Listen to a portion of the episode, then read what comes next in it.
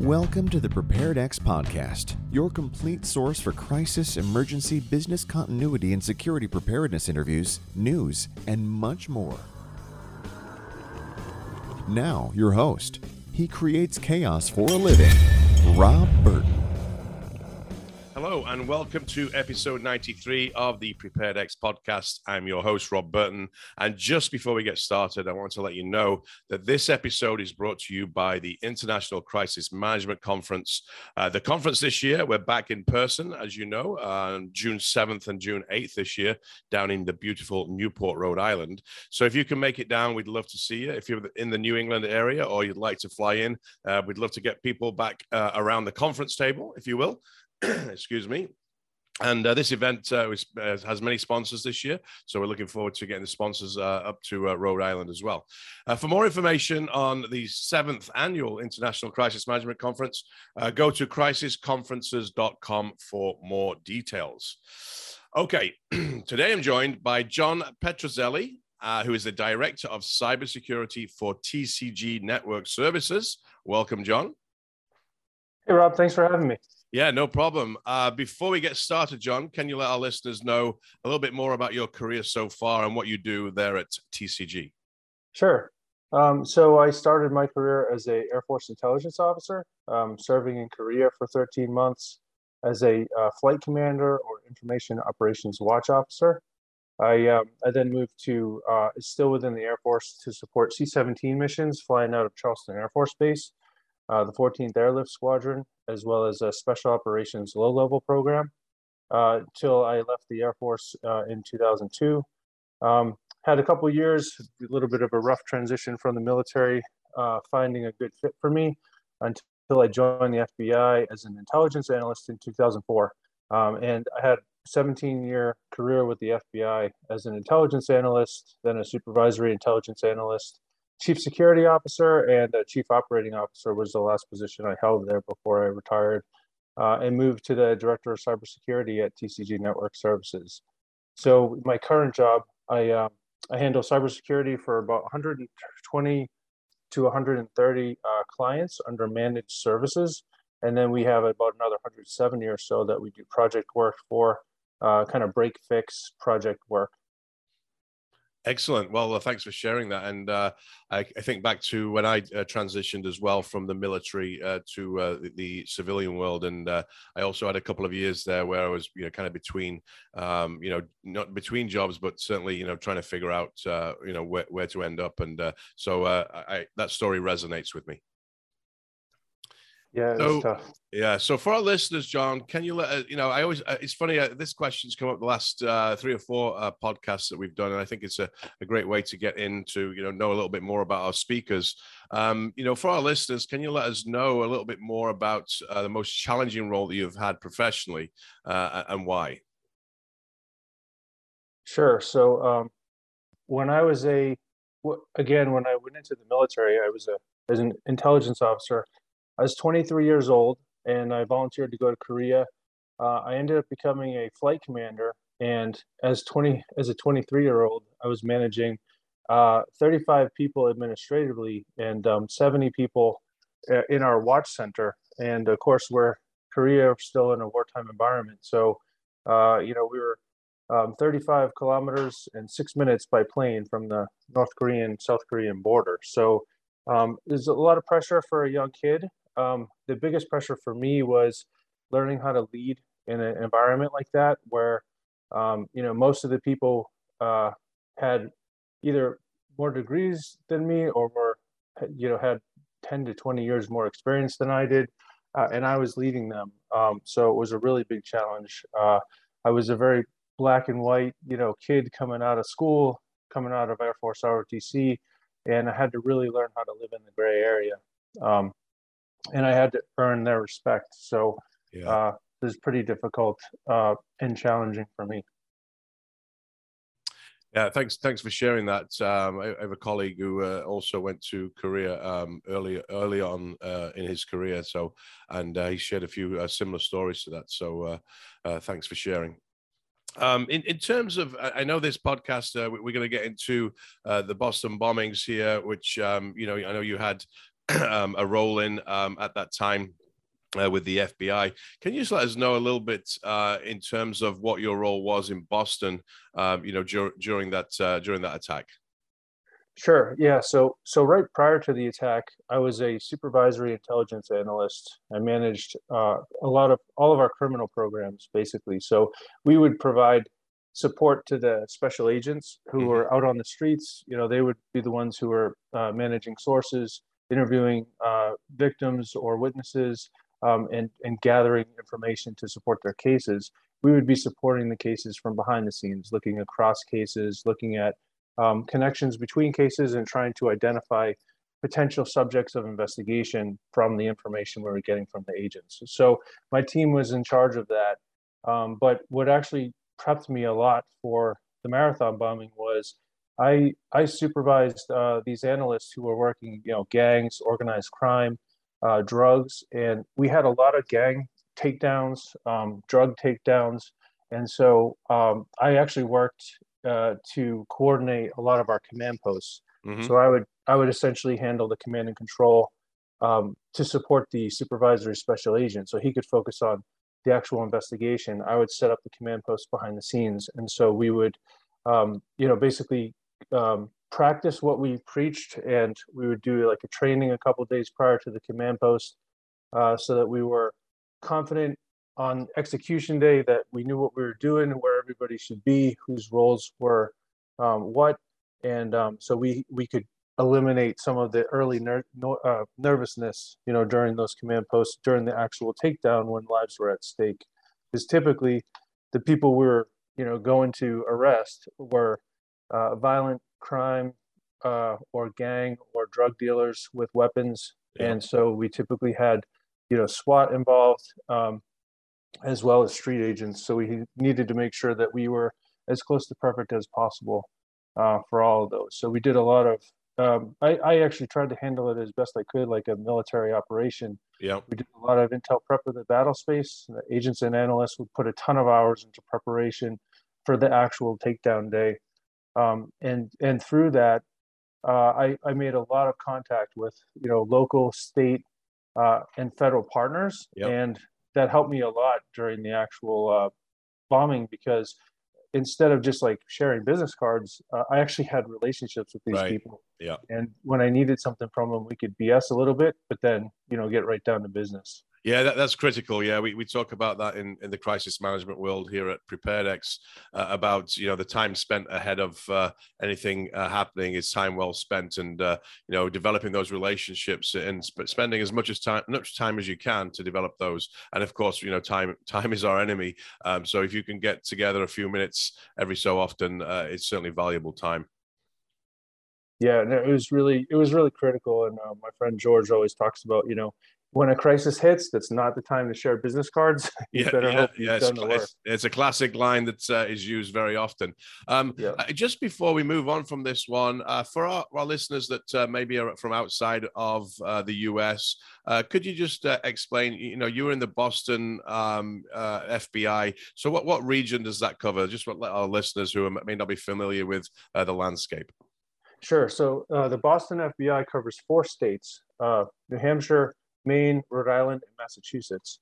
So we have um, you know a, a, pretty good sized field office uh, centered in Chelsea, Massachusetts, um, which for anybody in Massachusetts knows it's basically on the, the other side of the world because it's separated by a major river and some some choke points from the city of Boston. But um, at the time we were in downtown Boston, so it helped with the actual response for the, the marathon bombing. Um, but uh, we cover everything within those four states. Um, so, or the FBI covers everything within those four states. All crimes um, that would be handled under FBI uh, federal jurisdiction and interstate commerce. Excellent. Thank you for that. Uh, you you touched on um, command and control a little bit um, just before there. Uh, can you talk a little bit about the command center that was set up uh, for the marathon? Um, you know, I, I believe um, you know um, you know you know in terms of prep for the marathon, I'd heard some stories that uh, there'd been some prep done by certain agencies within the city. Um, you know, what other partners were there, and, and you know, kind of the whole um, you know location as it relates to the command center. Sure. So the uh, the Boston police uh, handled the majority of the marathon work, and of course the state police helped as well. Um, what what was really complicated about the marathon, and and still is to this day, is that there are basically uh, eight or nine jurisdictions that the marathon route traverses through. Um, so as you start from Hopkinton and go in toward Boston, you've got to deal with, you know, the the um, each municipality is responsible for for their own route, and then there's the state police as well. Um, and the FBI had a supporting role in that. We were not really, uh, you know, heavily involved in the in the marathon prior to that day. Um, we always supported with uh, crisis management teams and small and a small FBI presence, but it was primarily the the police departments and the state police that handled security and um, protection of everybody on the route, as well as the bystanders. Um, so during that day, actually, the the FBI, uh, I'm sorry, the Boston police had a command post set up in downtown Boston. Of course, they had you know tents and and um, uh, any kind of medical tents set up to support the runners. Um, so there was a lot of that in place, but the we were actually in the middle of a um, at that time we were actually in the middle of a, uh, uh, a Holocaust presentation, which I'll, I'll, get into in a little bit later, as far as huh. you know what our response was. But um, it was it was we were just in a supporting role, basically. Right, right. Um, uh, in terms of uh, exercises, I, I, know uh, you know you're familiar with you know drilling and, and planning. So, uh, had you drilled or exercised, or at least had uh, coordinated meetings prior? Yeah, uh, yeah. So as I had mentioned, we we had the gang takedown experience that prepared us a lot to deal with the local and state police from a criminal side. Um, but our JTTF, the Joint Terrorism Task Force, that's a that's a group uh, of partners um, that includes local, state, federal partners working with the FBI. And the JTTF had a really good crisis manager who had um, routine meetings. We have quarterly meetings uh, uh, usually led by the FBI and the U.S. Attorney's Office. Um, and um, we actually had an exercise for several days in September of 2012, simulating a terrorist attack and setting up our command post as we would to actually um, respond to a real incident. So um, that was a, it, it, turned out to be really fortuitous that we did that. Again, the crisis manager, um, Brad was a, you know, incredibly uh, well thought person who who did a really good job of trying to prep us for any kind of incident. And and luckily we had just done that about um, you know seven months prior. Right right. Yeah, yeah good to you know have some experience to uh, help you you know um, with these uh, with these events. Experience through you know obviously real events or or or exercises. So thanks for sharing that Let's move on. Uh, once the first device went off, uh, what was the immediate action uh, from the unified command? Yeah, so uh, so as I had alluded to before, so we um, we were we actually had a, a, speaker in from Harvard talking to us about the Holocaust uh, at around the time when the bombing occurred. So it was uh, kind of something that you would see out of a movie where, you know, I I again just to give my personal perspective on this, which uh, again, all this is my personal perspective, but um, I was watching the, uh, we were listening to the presentation and I, I saw the, the crisis manager get a, a phone call. So he gets up, walks out of the room. I'm like, okay, that's the crisis management supervisor. Then I see the counterterrorism supervisor get up after a phone call, walk out of the room. And I see the evidence response team coordinator get up and walk out of the room. So clearly there's something going on. And, right. um, you know, at this point, you know, people are starting to look around and, and figure out like something's going on. Then we started to see members of our uh, evidence response team and the counterterrorism squads, you know, get up and walk out of the room. So by the time the, um, the, the presentation was done, uh, one of our assistant uh, special agents in charge came back in and basically was like, okay, anybody have any questions? And looked at us like nobody asked questions. so, so, uh, so we ended up uh, not asking any questions. Um, we, you know, thanked the participant for coming in and, and briefing us about um, just a reminder of, you know, what horrible uh, situation happened with the Holocaust. And then as soon as he left the room, the assistant special agent in charge, um, talked to us about what happened, and we jumped into prep mode. So uh, we, in about an hour and a half, set up our command post the way we had done in September 2012.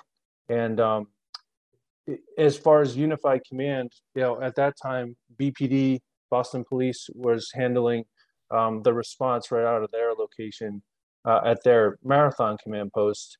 And eventually, once we had this set up, we started um, the command post. We moved the command post activity over to the FBI office. Right, great, great. Thanks for sharing that. It just it just triggered a story with me. I was I was down here in Newport at the time, and I had a friend who was um, on a rugby tour, and he had some officers uh, from Sandhurst in the UK, and they were playing rugby at a few uh, universities up in, in Boston and um, yeah, they were out for the day, just walking around Boston when, when this happened. And you know, this is a veteran of uh, Iraq and Afghanistan at this time, and uh, here he is on the streets of uh, Boston, and he actually helped uh, with some of the first response um, to to the uh, obviously the double bombings. Uh, I think it was like ten seconds or fifteen seconds between the bombs there. So he had he had to set up his own unified command to to try and bring the I think it was like fourteen or sixteen of them traveling, and some of them didn't even have phones. So you know they they rallied back at the hotel eventually, but uh, it took some time for for him to you know uh, understand um, you know all these guys were okay and they they ended up being okay. Yeah, Rob, I'll tell you, it was amazing watching the response, and that's really where the Boston Strong came from. Was yeah. the absolute outpouring of support from people who ran toward danger. I mean, it was unbelievable, and and some of them are veterans. Um, and soldiers who were either on active duty or you know just returning from a war right. um, but others were just you know first responders or yeah. doctors nurses um, and and then regular citizens who were running over to help others and it was just really unbelievable of course we didn't see that during the uh, right. during the initial phase when we were responding but uh, i mean it's just an incredible outpouring of support from the people who ran into danger and um, it, it was just amazing here yeah, yeah, yeah, and we'll have to use Boston Strong. That's not, I've not seen that tag for a while, so we'll use that when we when we post this around. So thanks for the reminder there as well. Um, okay, m- moving on. Uh, what do you remember about the days uh, that followed in terms of the manhunt? Because I know it was a few days um, to catch up with the second terrorist. Right. So so they were actually both uh, at large um, in the initial days. The, oh, that's right. The initial yeah. four days. So yeah. from from the 15th to overnight 18th into the 19th, they were both at large. And, uh, you know, different from so many other bombings, both in the US and elsewhere, uh, this was a homicide bomber, or at least one homicide bomber versus suicide bombers. So the stakes are really high and the pressure is really on. And um, so it was it was major. It was a real challenge from a leadership perspective to keep our people um, everybody was motivated, but to keep them focused uh, on, okay, don't listen to anything from the outside world. You've got to listen to the information we have here. Yes. Um, because there was a, a ton of opportunities for people to hear misinformation. Yep. Um, and there were leaks coming out of, um, you know, the command post, which then the media was reporting on. A lot of times the media reported things falsely. Um, so there was a, a real lot of challenge around that. Um, and the biggest thing I remembered from there was I would not believe something until I saw it in writing because there's so much misinformation out there that we really needed to focus on okay, where did this information come from? What's the source of it? How good is the source? You know, how authoritative is the information? And so um, we tried to to really hone in on on the good stuff versus so much misinformation out there. Yeah, yeah. Um, well, you know, it's it, that's a great lesson there for all crisis teams uh, in terms of information management, right? So you've got a tremendous amount of information coming in in, in these high stress situations. Um, you know, of course, you know, a dynamic environment, and it's processing that information, right? Analyzing that information, which is what you know what you do uh, and what your where your world were, uh, was at that time. Um, but you you made a great point there, which uh, I hope our listeners uh, can take away way in terms of uh, you know their crisis teams. No matter how you know large or small the incident is, um, there will be those uh, pieces of information that come in uh, that are just noise, and you have to be able to you know uh, be confident enough to uh, process that information, analyze it, go away, work on it, and come back and, and filter out all that. And that's very challenging. And certainly, I'm sure it was tremendously challenging in this instance. Yeah, absolutely. And you know, we had we had a really good team of people. I mean, the FBI has an incredible group of people, but again, our partners were amazing as well. The state police, um, the Boston police, the local PDs that helped us, and the federal partners. Everybody tried to send you know their best people um, to to help us to to solve this. So it was amazing, and we couldn't have done the FBI couldn't have done what it did without the support of the local uh, state police and our federal partners. Um, but also something I wanted to mention too that I, I hadn't mentioned yet was you know, the impact on businesses was absolutely um, stunning in the in the area of the crime scene, you know, which was multiple city blocks, and for a long period of time, those uh, the city blocks were shut down, so people couldn't get to their businesses, and that's where you know business continuity, in terms of response to a crisis like that, um, is really critical because, uh, you know, let's just say that you uh, have a you know, nowadays you have a company and your servers in a in a central location in the city, um, and you know something like that occurs, or you can't get to that server, and there's server issues. Like, how do you handle that? And that's right. where you know business continuity and having a backup plan is so critical. And a lot of those businesses, um, they were very supportive, but you know, it definitely interrupted what they were doing. Um, of course, there were some retail. There was a lot of retail shops in the area, but um, but there were also other businesses that basically were disrupted for several weeks until the crime scene was um, was cleared, yeah. uh, which is which is quite quite devastating for a business. Yeah, we had uh, Ed Davis, the former police commissioner, um, speak uh, probably about four or five years ago now when we did a, a, a, a uh, conference in Boston, and um, you know he was talking about uh, those partnerships as well, and, and how critical um, they were, and how well they came together. So um, you know, um, it, it, sounds like uh, you had the same opinion there. I did, yeah. There was there were, you know, of course, there's always egos in situations, yeah. but really, a lot of people just the majority of people put their egos aside and we all had a, a unified mission is get this done find these people we at the time didn't know whether it was one or more until we started to get video. And, and again that was boston police fbi state police going door to door to these yep. businesses or reaching out to the businesses to collect uh, surveillance videos that were in the area around the crime scene. So uh, is you know really critical that we had good partners to um, to be able to to handle all that work. Sure Okay, great. All right. As we start to wrap up here, we always like to end uh, with what our guest speaker's perspective is on exercises. Uh, and uh, what's yours? Why are they important? Yeah. So, I mean, what I could, you know, what I'd like to leave people with is the idea of why business continuity is so important.